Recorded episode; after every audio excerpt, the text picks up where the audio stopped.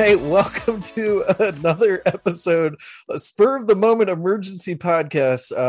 If you are tuning in, you might think you know why we're releasing a Thursday night emergency podcast. It's really because I just found out that three people at Streaking the Lawn have not seen the movie Die Hard. So you might be here to listen about the coaching announcement, but Brian Leung, Zachary Carey, and Will, I forget your last name, have not seen Die Hard, and I need to talk about that. So Will, with the last name I can't remember, defend yourself. Campbell. A, it's Campbell. Thank you, Pierce. Thank you. B, it's not a Christmas movie to begin with, so I don't really care. C, I'm not as old as you, and it came out before my time. Anyways, let's get to the point of why we're here. And that is Bronco Mendenhall randomly and out of the blue stepping down. I'm going to give 45 seconds here. I can't believe it. Brian shared it with us on our Slack channel, and I couldn't believe it. I legitimately thought he was joking, but he pasted an email very well, so I had to take him at his word. I'm still stunned. I'm shocked. I have no idea what this is going to do for the signing day. I have no idea who they're going to get. This is bonkers to me, and all I can think about is this is the last coaching carousel I would ever want UVA to be in, given all of the turnover that has happened and all of the coaches moving. And I don't know where they're going to go from here, honestly. I'm flabbergasted. I'm looking forward to the next, I'm probably not looking forward to the next 2 weeks, but I'm looking forward to the next 2 weeks to see where this takes the program. Let me ask you before you get off, when we get to everybody else and actually starting a group conversation about this, I'm going to ask everybody else this on a scale of 1 to 10, following the Virginia Tech loss, but maybe not immediately, after you had a night to sleep on it, where was your confidence level in Bronco as, the head of this program? Like how much confidence did you have in him on a scale of 1 to 10?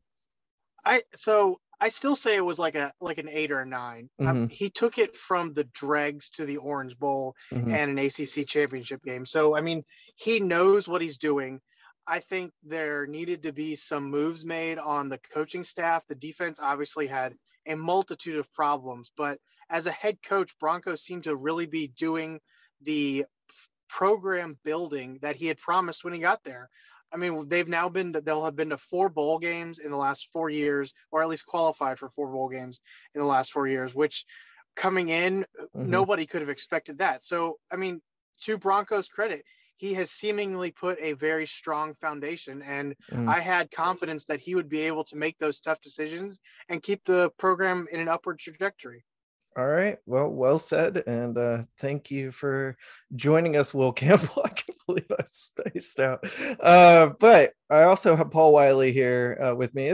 You guys are in for a treat. I don't know how long we're going to do this. We'll try and keep it pretty brief because we're all just sort of scrambling as you are. But if you're tuning in, you're probably here for some emotional therapy about what in the world is going on.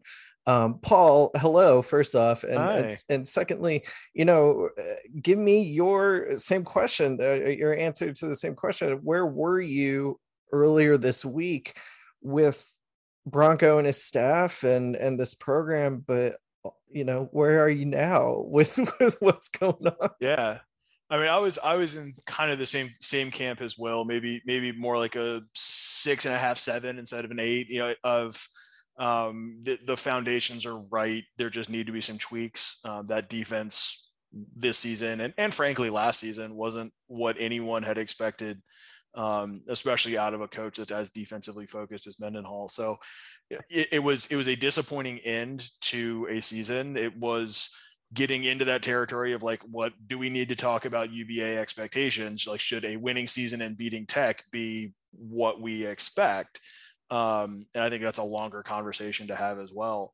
My biggest thing right now, and no surprising given, not hugely surprising given sort of my focus on recruiting, is we're 13 days to National Signing Day. Yeah, we are 13 days to National Signing Day. There are 3 guys in this class, the McKenzie twins and Joe Brown, all of whom committed to a staff with the understanding that they would be able to do a mission, do an LDS mission and still make it work with big time football. And more importantly, Andrew Gentry, was supposed to be the four-star offensive tackle from Colorado, very explicitly committed to this staff because they knew how to make big-time football work with an LDS mission. He's coming back, and while he's been committed to the program, he hasn't signed a national letter of intent. He's not locked into that commitment. And the question is whether, now that the mission is behind him, does he go sort of back on the open market and feel things out, and can UVA be behind the eight ball with him there, given that there might be a new staff, you know, no regional ties to where he's from. So I'm worried about what this means for recruiting as a whole, but to have those guys specifically jump out front of mind as, you know, guys that really could be on at risk of falling off here. All right, Brian, I'm getting you on the podcast. I know you don't want to, but Brian Leung is here. You get to answer the question of the day, but more instead of an immediate impact about recruiting in the future of the program, more of a reaction to just this news. I mean, we have so much emotion invested into the sports program. It's sort of hard to put in words, I know, but yeah, both questions, please. Would you mind addressing? Yeah, this comes really surprising. On a scale of 1 to 10, my confidence in him staying as head coach and being the head coach at the start of next season, I would have said was a 9 or a 10. I didn't think that it was going to. No way. My confidence in him as a coach, I would say a 7 or an 8. I for all the reasons that Will mentioned earlier, I echo that. Clearly changes had to be made during this upcoming offseason. There was a lot of disappointing use of talent this year. There were a lot of mistakes that could have been very easily avoided, which exist across almost all programs, right? Mistakes that can be easily avoided, but changes needed to be made this offseason. I'm not a recruiting expert, nor do I truthfully, I have no business talking about recruiting. I don't express the same levels of concern that Wiley just mentioned in terms of the impact on the kids that are looking to sign in 2 weeks, because frankly, if they commit to the staff and they leave after, then they're going to start looking all over again. And yes, they're committed, but they're not going to be committed long-term. And then we're talking about a conversation of really, are we just duping folks to stick around and hoping and praying that the new coaching staff wins them over? And maybe that's Paul's point. I think my reaction based on the presser and the tweets that I've seen from that, and thank you, Zach, for covering that. But based on that, I think there's something more going on here. I don't know what it is. Clearly, Bronco has had a lot weighing on him, certainly in the last 4 or 5 days. But I think this probably extends a little bit beyond that. This comes too much as a surprise, and his reaction and his justification for it comes just a little disconnected from sort of everything else that we've seen from Bronco over the years. Yeah, I totally agree with you. And the aforementioned Zach Carey is here, and I think ready to chime in. Just signing off of Bronco's goodbye presser, I guess you could call it. Zach, how are you? First off, secondly, the same question on the 10-point scale, and third, just continue with some initial reactions for me. Yeah, I mean, tonight was supposed to be my night to grind on final essays and papers and Christian thought and goodness me. I'd say I'd help you with your homework, Zach, but that would be like a violation. So yeah, of course I would never actually. Right. Yeah.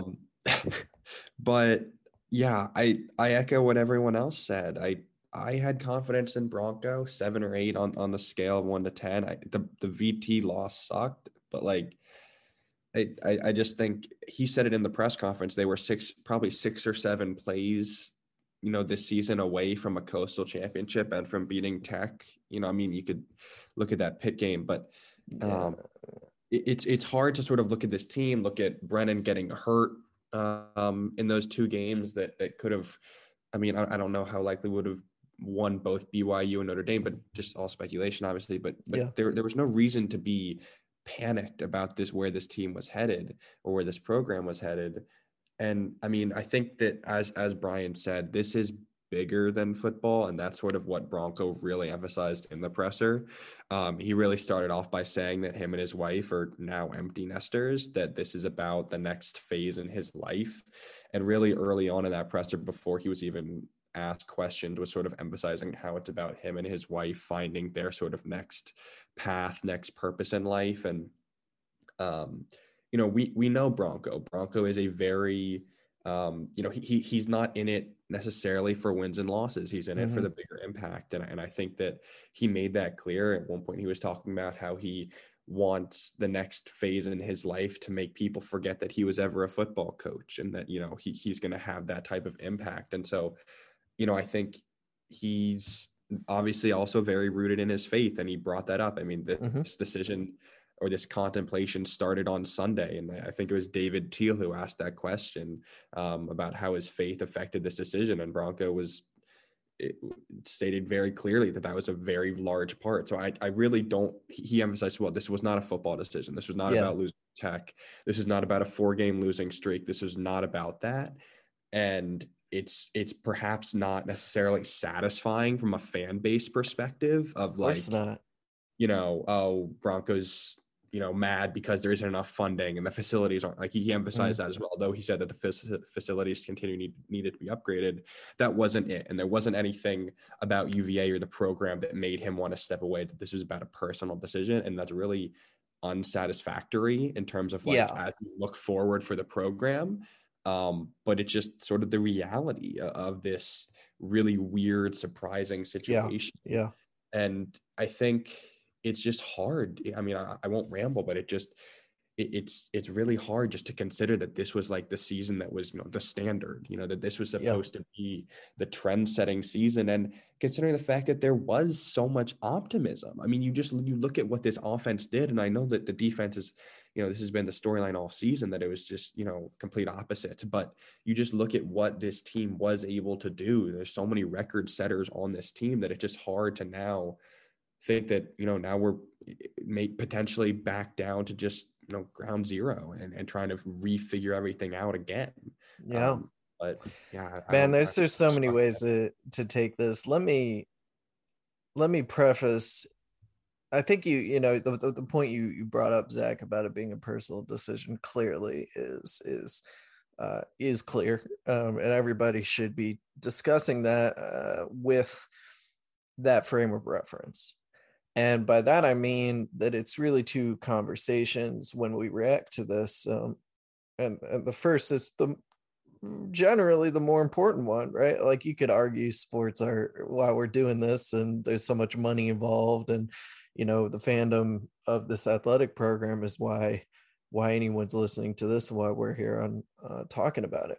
But, you know, being real, you got to do what you got to do for your mental health, and I'm not trying to imply that there's any mental health issues here going on or anything like that, but clearly something personal in an emotional impact of them. And so under that frame of reference, I support someone doing what's best for him and his family, even if it's shocking. However, most of our now conversations about this are going to be coming from the UVA fan point of view about this program. I think it personally impacts these players, not to mention assistant coaches and their families and, you know, all the people that this impacts, which is warranted in bringing up. So I say that to preference. Everything negative I'm about to say about this doesn't mean that I'm hating on a guy for making the decision that was right for him personally and his emotional state and future and well-being, which is all these things that Bronco brings up very validly, and is not surprising in the slightest that he brings it up. He has always been like this, and he was from the moment he stepped foot on grounds here.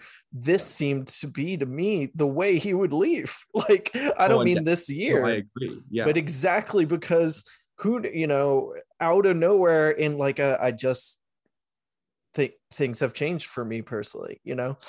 So that all being said, from a fandom standpoint and having your coach leave in this timeline, as Paul mentioned, after the utter shit show of a game we just watched against our bitter rivals, leaves a massively sour taste in my mouth. Yeah. And so I even just saying that again, I want to preference. I'm not trying to hate on the guy. And to me, it's two different conversations, but it's funny, Zach, that we haven't even been able to come back on and talk about this Virginia Tech game. Right. Exactly. And I do believe, and not just you, but Bronco, it doesn't make sense that this is like, oh, collapsing loss. And so, right. Oh, the fans hate me. Like, I don't think it has anything to do with the Virginia Tech game. That's one thing he said, right? Because he even said, like, the mind of a coach, he's like, I'm so far past that Virginia Tech game in my head because the turnaround time is like that. But yeah, I so no. Paul, chime in before I make more jokes about Zach. David Hale got the quote, or at least the one that I saw from the press conference about taking action items. That he was, quote unquote, taking action items to stay for the next season, and, quote, boy, did that not feel good. And so I wonder whether that's a taking action items personally of like, what does another year of this look like for me, Bronco Mendenhall, the person, versus taking stock of what action items would need to happen in the program or around the program. Is that, okay, we know we're gonna lose enough defensive backs and we're gonna have to hit the transfer portal again, and that's some combination thereof of personnel changes, whether that's coaching staff or among the players. You know what, I would love to know, and I don't think there's any way we ever get the answer to this, of what the action items were and why it didn't feel good. Because I think I can go a bunch of different ways, and everybody's going to view that quote through their own lenses. Yeah. And it would be great to get that kind of clarity. I doubt we ever would.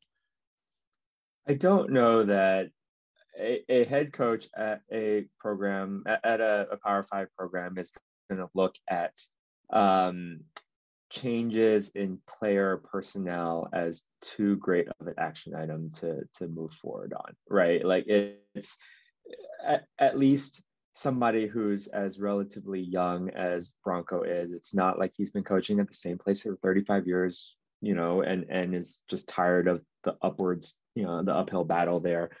I don't think that would be the issue. Now, if we're talking about coaching staff changes, I certainly think that could be one that is challenging, that he would, you know, rather step down than to force changes among his staff. Although, you know, that gets a little bit circular too, right? You force a change of one person versus now you're effectively forcing the change of your entire, you know, staff family, and those unbreakable bonds that he discussed earlier today. And then broke.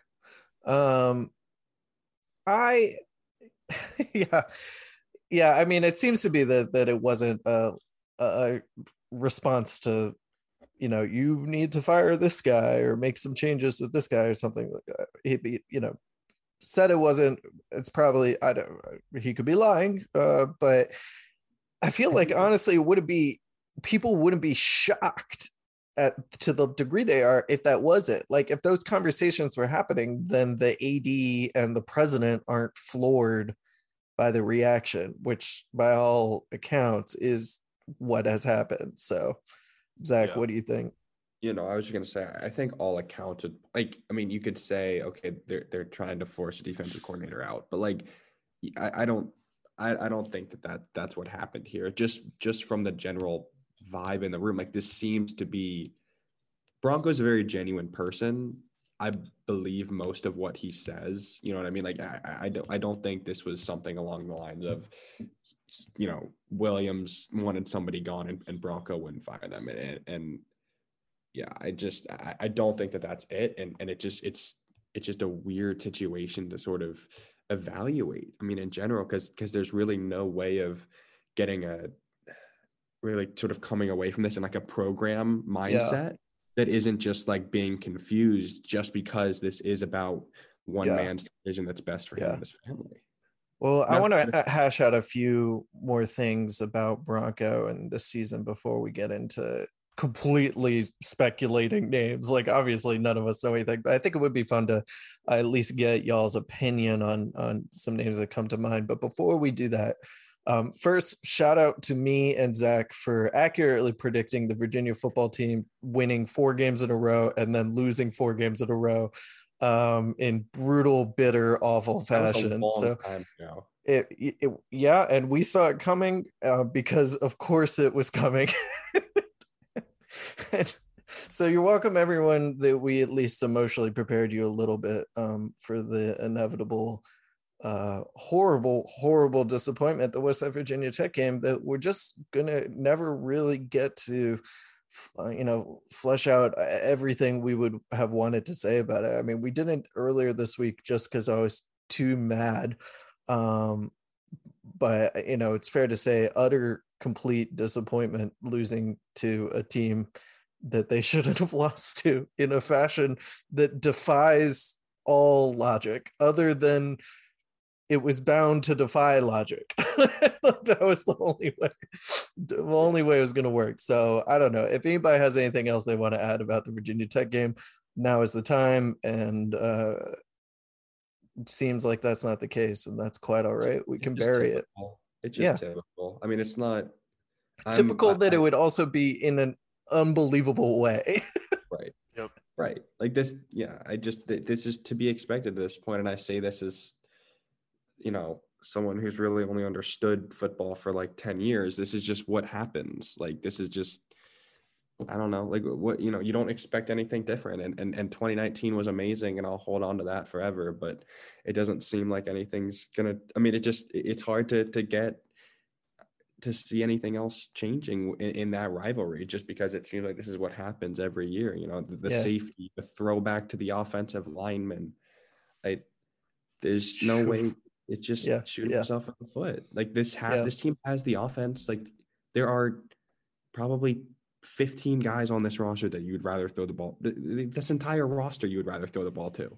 Hey, Bobby Haskins was a tight end. Yeah, that's true. 45 pounds ago. I couldn't believe they didn't run the ball. And I know it's all easy in hindsight, because if on second down they had completed the pass for a touchdown, it never comes up again. But you make your way down the field, you got 90 seconds left and you're on the 10. You got a good O-line. Just use those 4 plays to get a few yards each play. And you got it. And I know hindsight, but I will say, at the very least, I was saying that before first down even happened. It's like, all they got to do is run the ball. So, my NCAA 14 coaching ability, I think, put me in a better position than. I'll tell you one thing. I'll tell you, we can laugh and cry and curse about the O-line pass, but the fact that they spent the entire second half throwing curl routes to the outside to watch better defenders than they're used to playing against break on those curl routes and not let UVA players catch the ball, and they did that over and over and over, was driving me absolutely nuts. And then what they have success with, throwing it over the middle of the field to Jelani Woods or whoever else was there, and then what did you see with the game on the line? The things that weren't curl route to an offensive tackle. Well, yeah, but I mean, before that, anyway. Okay, shall we put it to bed? Some other points. You're fine. Quick, imagine if we'd beaten Tech and then this announcement came. Yeah, imagine if we had beaten Tech by throwing it to an offensive lineman and having him score. I don't know. It never would happen. Sad stat of the day: Bronco Mendenhall becomes the 5th straight UVA coach whose final regular season game was a loss to Tech. Also not surprising. Yeah, not that. Yeah, it was really a question of whether Dick Bestwick would have also lost to Tech, and turns out he did. Okay. Before we get into things that need to happen whenever this coaching search starts, I think we should recognize a little bit about Bronco. I don't need to run more negatives. I think I already said, like, I'm completely annoyed by the timing of this and the negative impacts that this has because of the timing on this football program. And we already repeated those a couple times, but Bronco built a program here to a pretty decent extent. Was it where we want to see UVA football? No, I can't imagine anyone would chime in saying yes to that. Now, the getting to a place where we occasionally compete and win the Coastal and qualify for bowl games every year, which seems to be where it is. Yeah, I think that's a level most people would be like that, you know, that's a good floor and maybe more. You know, it wasn't a far jump to see this being a perennial Coastal contender, especially with how terrible the Coastal is. I don't think any of us expected a defense that was among the world's worst. Right. So again, it wasn't flawless, but you got to give them some credit for taking a program from the depths of despair and building it into one. I mean, like you said, Zach, you know, it wasn't just Bryce Perkins, although he had a big role in it, but this coaching staff got them to an Orange Bowl in the ACC championship game, which is, I think, you know, someone said earlier, like, we never expected, which I don't think is fair, because, like, that's what we should expect, not to be a BCS contender, but to be one that can win the Coastal, you know, from time to time. We should expect that, and he got us there, which is sort of job well done, although it feels like an incomplete. Yeah. And I mean, I will say, compared to 6 or so years ago, you know, the next head coach that does take over this program, it will be less building from nothing. Granted, you're going to lose recruits. You're going to lose, you know, you're going to lose a ton, you know, depending on the next coach. Obviously, that's very up in the air, but there is at least that expectation, some of that culture remaining that you can then build upon. And, you know, that is at least something. And this was a successful period of time with Bronco Mendenhall as the head coach. It was not as great as it could have been if this team's, I don't need to get into this again, but if this team's defense was marginally better, then we're talking about a whole different thing. But the Bronco Mendenhall years will be looked back on positively, I believe. And with the right hire, could be seen as like the transitional years to something. Yeah. I'm not saying that's going to happen. I don't trust that's going to happen. I don't believe, but like it could be the groundwork for something more. And that's all. Yeah. I mean, in a 6-year span, a 6-year job, that's probably all you can really ask for with this program. Yeah. Zach is devoid of hope, which is means he fits right in with us. Brian, I know you got to head out soon, so before you jump off, parting thoughts. Yeah, I actually really like what Zach just said, and as a comparator, I think Bronco Mendenhall did a better job over the past few years during his tenure at UVA than Dave Leto did during his tenure as basketball head coach. And I think while most of us look back at Leto's years not super fondly, it was a little bit of a jump start with having Sean Singletary there and really getting the program going after that. I think Bronco has done a similar job here in a much better fashion. He did it the right way. Nobody's ever challenged him as a human being. I think he's built up a football team that people are proud of.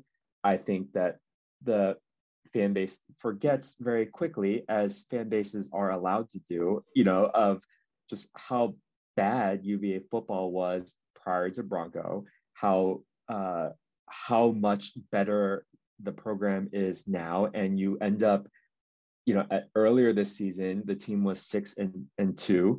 And you lose 1, you lose 2, you lose 3, and people start, you know, losing a little bit of faith. But it's also, you lost 3 against 3 ranked teams, you know, and compare that to where our expectations were prior to Bronco, where it's like, hey, we're 6-2, even if we finish 6-6, you know, I'm happy we're going to a bowl game. That is a very different fan base today than we were 6 years ago. And I think that is, that's commendable. That's applaudable. I think Bronco goes down in the UVA history books as a better than not coach, you know, as a coach that we can be proud of, you know, during his tenure here. Yeah. I think that the Dave Lato comparison is apt in another way, which is the transition in facilities that happened during their time that they were not able to reap the benefits of. Dave Lato never really got to reap the benefits of the JPJ and the new practice facilities and everything that everybody talks about, JPJ being this, you know, one of the best facilities in all of college basketball. Mendenhall hasn't just supported the athletic department's vision. You know, it hasn't just been lip service to the vision of improved facilities. He put his own money toward it.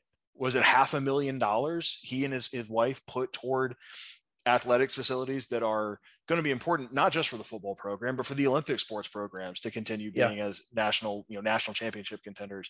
So the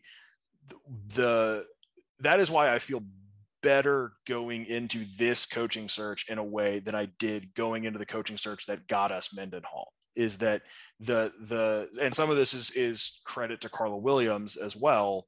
The attention that has been paid to the building blocks and the foundational aspects of a successful football program, whether that's facilities or staff expansion, expanding the recruiting staff, the graphics team that does recruiting edits, the team that does analytics, all of the support staff that got built around this program. One, makes it more attractive for the next person to come in. You aren't having to sell, do you want to come in and build from the ground up? This is, do you want to come in and pick the finishes on a house that's mostly built? And you know, do you, this is the, to beat this metaphor to death, this is the plans were to have a house with sort of mid-end finishes. And this is a chance to maybe hire somebody that's going to put in granite countertops and stainless steel everywhere. Like, that's what somebody who's recruiting energy and that kind of things, that maybe they're not the program builder that Mendenhall was, but now they've got a better launching pad for taking it to a different place. Yeah, and I think it's exactly ties into what Zach said. Like, a lot might depend upon what success the next guy has. If it looks like a real set foundation for a program that's now modern Power Five instead of like antiquated Power Five or pretending to be what it's not, whatever you want to call the previous regime. If there's massive failure with the next guy, I think we won't look back on this as favorably. Maybe that's obvious, but I think you know what I mean. And just sort of echoing what you said, Zach, about the potential, what both of you said, the potential for this to be a building block as a tenure here. We'll see. Let me throw out, my phone is blowing up with smoke about stuff. I will announce it if I deem it announce worthy. Anyhow, let me throw out names, and I know I'm springing this on you guys and we don't want to go too much longer here, but just gut reaction, totally off the wall. The obvious one is Dex, so I guess we could discuss Dex first to get the conversation going. You know, people who might fit into this position that makes sense for it. Anthony Poindexter, arguably top three, if not higher, Virginia player ever. Defensive coordinator, co-defensive coordinator, whatever, Penn State, has a resume that's building towards, you know, a position like this, if not immediately ready. Worth taking a chance on to energize the alums. Everyone would be stoked, right? I mean, maybe with a little trepidation about like, well, who's he going to hire to coach offense, you know, et cetera, where are we going from here? But it's the home run name as far as like an alum and bringing some energy back into the program. I don't know if it's Poindexter, what would be your immediate reaction in terms of hope for this working out? I guess is the best way to say it. I think we would all be stoked to have Dex back, right? Like, how could you argue with that? But Paul, where would you go with, like, without knowing the offensive staff attached to it, you know? Well, I think that's the almost, it's almost impossible to answer that question, because for a first-time head coach, the success often comes down to surrounding them with people who have some experience at the level you're hiring them for. So the idea, like an idea of something like Dex as head coach, well, then what do you do with Jason Beck? What do you do with Marcus Hagans? Guys who may be great offensive coordinators. Are any of these Bronco guys going to stick around? Right. And I mean, that's another, you know, as of today, as of tonight, unknowable. Right. But it's the teams that have had success with first time head coaches at the Power Five level tend to be teams that then surround that first time head coach with, you know, the support they need as coordinators or an associate head coach role, which, you know, there could be somebody like, you know, Rocco just got let go from Delaware, but he's somebody who could come in and sort of an associate head coach kind of role. That's a name, frankly, that was on my list to bring up. Yeah, kind of like how Jerry Kill, you know, did with Virginia Tech. You know, obviously, it didn't work out there, but that is a model of, or frankly, how Tom O'Brien did with London. Again, didn't work out, but. So that would be my concern is there is no way to know how good Dex would be as a head coach without knowing who his coordinators would be. Yeah. Yeah. Zach, what would your initial reaction be to Dex? I would be excited. I think that would just be the general initial reaction, just because it's Dax. And like even me being someone who you know has only watched UVA football. God, that just dawned on me. You never saw Dex play. No, his son is older than me. So like all right, I'm gonna go drink more bourbon. This hurts. So fucking old. Yeah. No, but it's a good perspective to hear, honestly. I mean, you know, right. Like that name is a name. Like it's a name as much as Chris Long is a name to me, you know? And so, you know, I think that would just be exciting. And then, yeah, I mean, as Paul said, it's all about the staff that surrounds them. I would love to see Jason Beck or Hagans in that coordinator role, maybe together. I think that they're not going to be able to keep by any means the entire Bronco staff, but maybe picking out a couple of guys. It's hard to argue with what this offense has done of late. So I think that would be really exciting. Obviously, you know, you don't want to limit yourself there by any means. But I think that there's guys around this program that would be worth investing in the future. And I think that, Dex hasn't been a head coach. Like that is a very true point. He's also has built up that resume, as Paul said, that would lead to a head coaching job somewhere.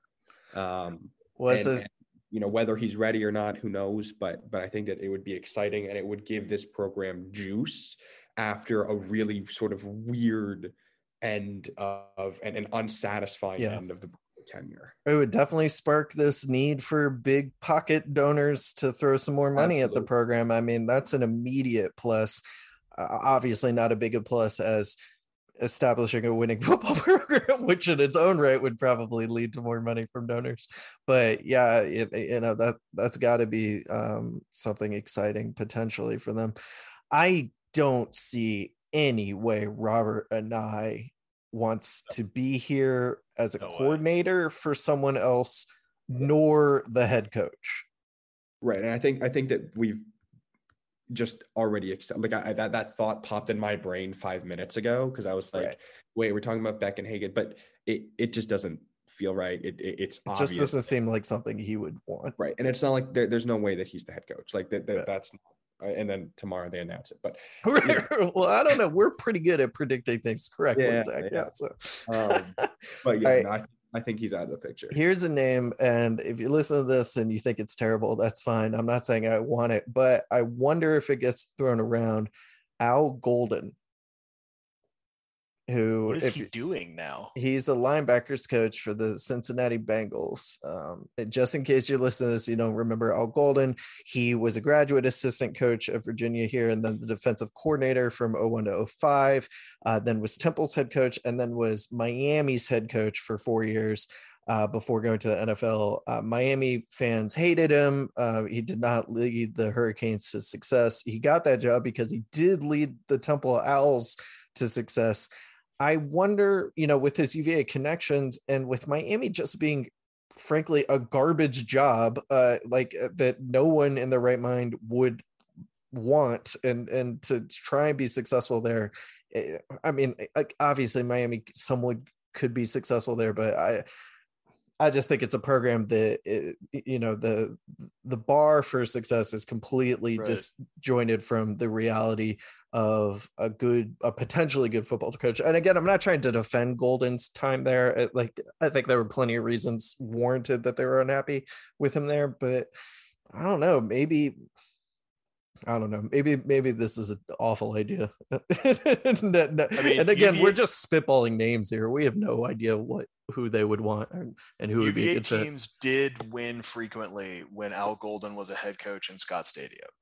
It's just that the team he was coaching was losing. I don't know. I think that would be a off the wall and underwhelming hire. I think there is something that is just occurring to me is that this is really Carla Williams' first. This is huge. That she hasn't had. I mean, it doesn't get any bigger than this. Tina Thompson hire has been less terrible than overly successful. And other than that, there have been a few coaching changes in the Olympic sport and the way things seem to be trending for softball and volleyball both seem to be pretty good. But it'll be interesting to see how her experience as an assistant, AD at Georgia, and going through various coaching searches there, and just also kind of what connections she might, when that there was a game that had to get moved to that Ohio game that had to get moved for a hurricane a few years ago, ended up being played at Vanderbilt because she had a career connection with the AD there. That's the kind of thing of what connections does Carla Williams have from being in the administration world at a major power like Georgia, that maybe there's some connections in the background that we don't know about, or that wouldn't be apparent from just thinking about UVA connections. That's sort of how Tony Bennett got here. There's to some degree Bronco, those are both names that came out of nowhere. If that equates Dex to Tubby Smith and Mark Richt, we'll see. What about Dan Mullen? That got tweeted. Shout out Fred, fan, listener, friend of the pod. He tweeted, "Buy low on Dan Mullen." Good God, no! Not a fit for UVA, right? Like, no.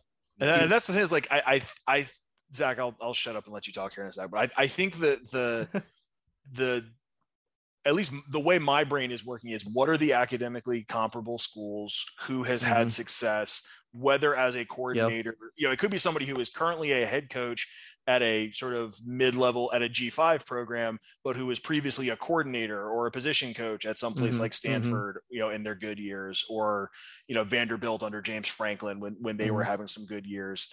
Are there assistant coaches on a program like Michigan or that's the big one that comes to mind. Folks from Chip Kelly's staff at UCLA. Cal has been on a little bit of a come up recently, of whether there is some interest in a program like that are the schools that are right there in sort of the U.S. News rankings type world that understand.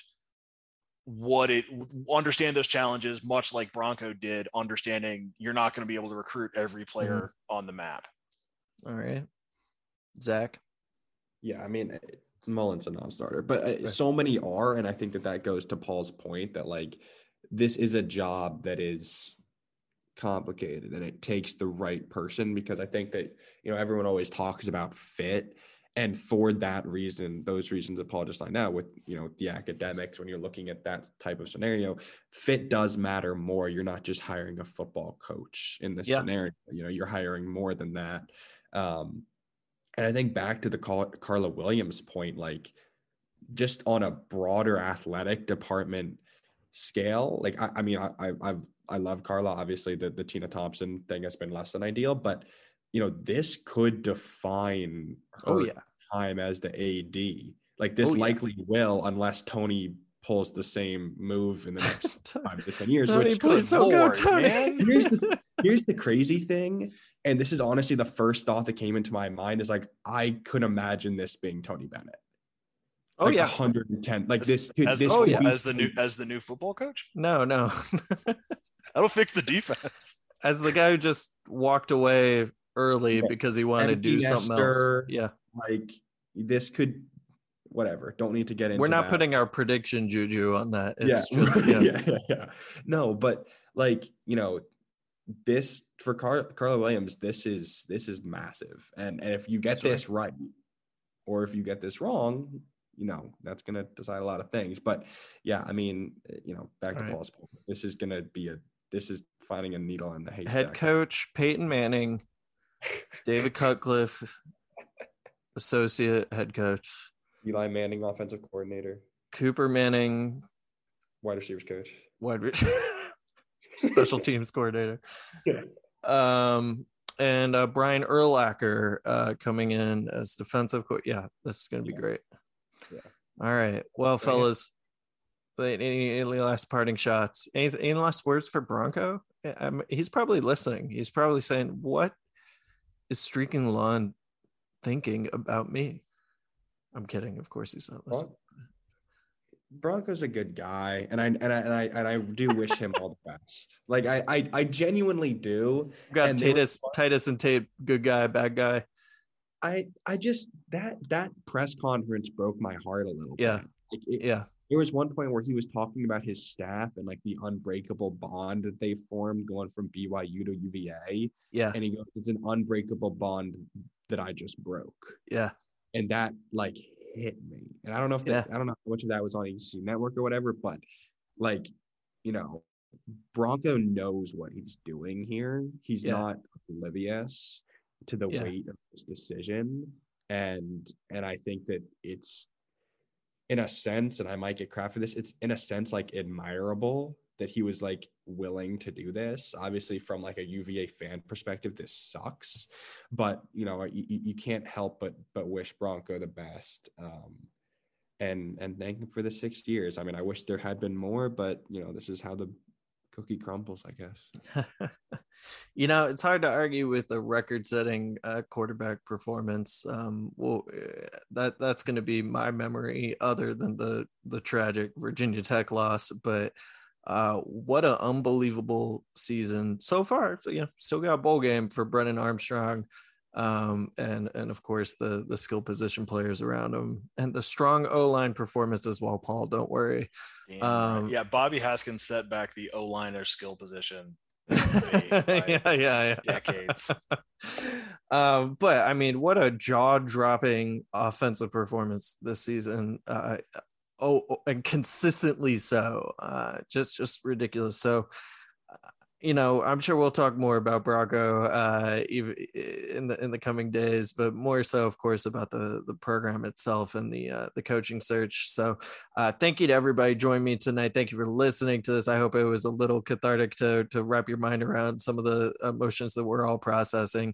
And thanks specifically, Zach and Paul, for sticking around and just knocking around some of these ideas with me. So for everybody at streakingthelawn.com, stay tuned to the blog for more updates as we learn them, as you learn them. And we'll be back soon to talk about the basketball team that still has a coach, and he's going to stick around for a long time. And they play Pitt tomorrow night. If you're listening to this on Thursday, ACC play opening up after a weird happy loss to Iowa. We'll have plenty to talk about basketball soon, and of course, coaching search for football content as well. everybody hang in there. Go Hoos. That's all I need to say. Go Hoos.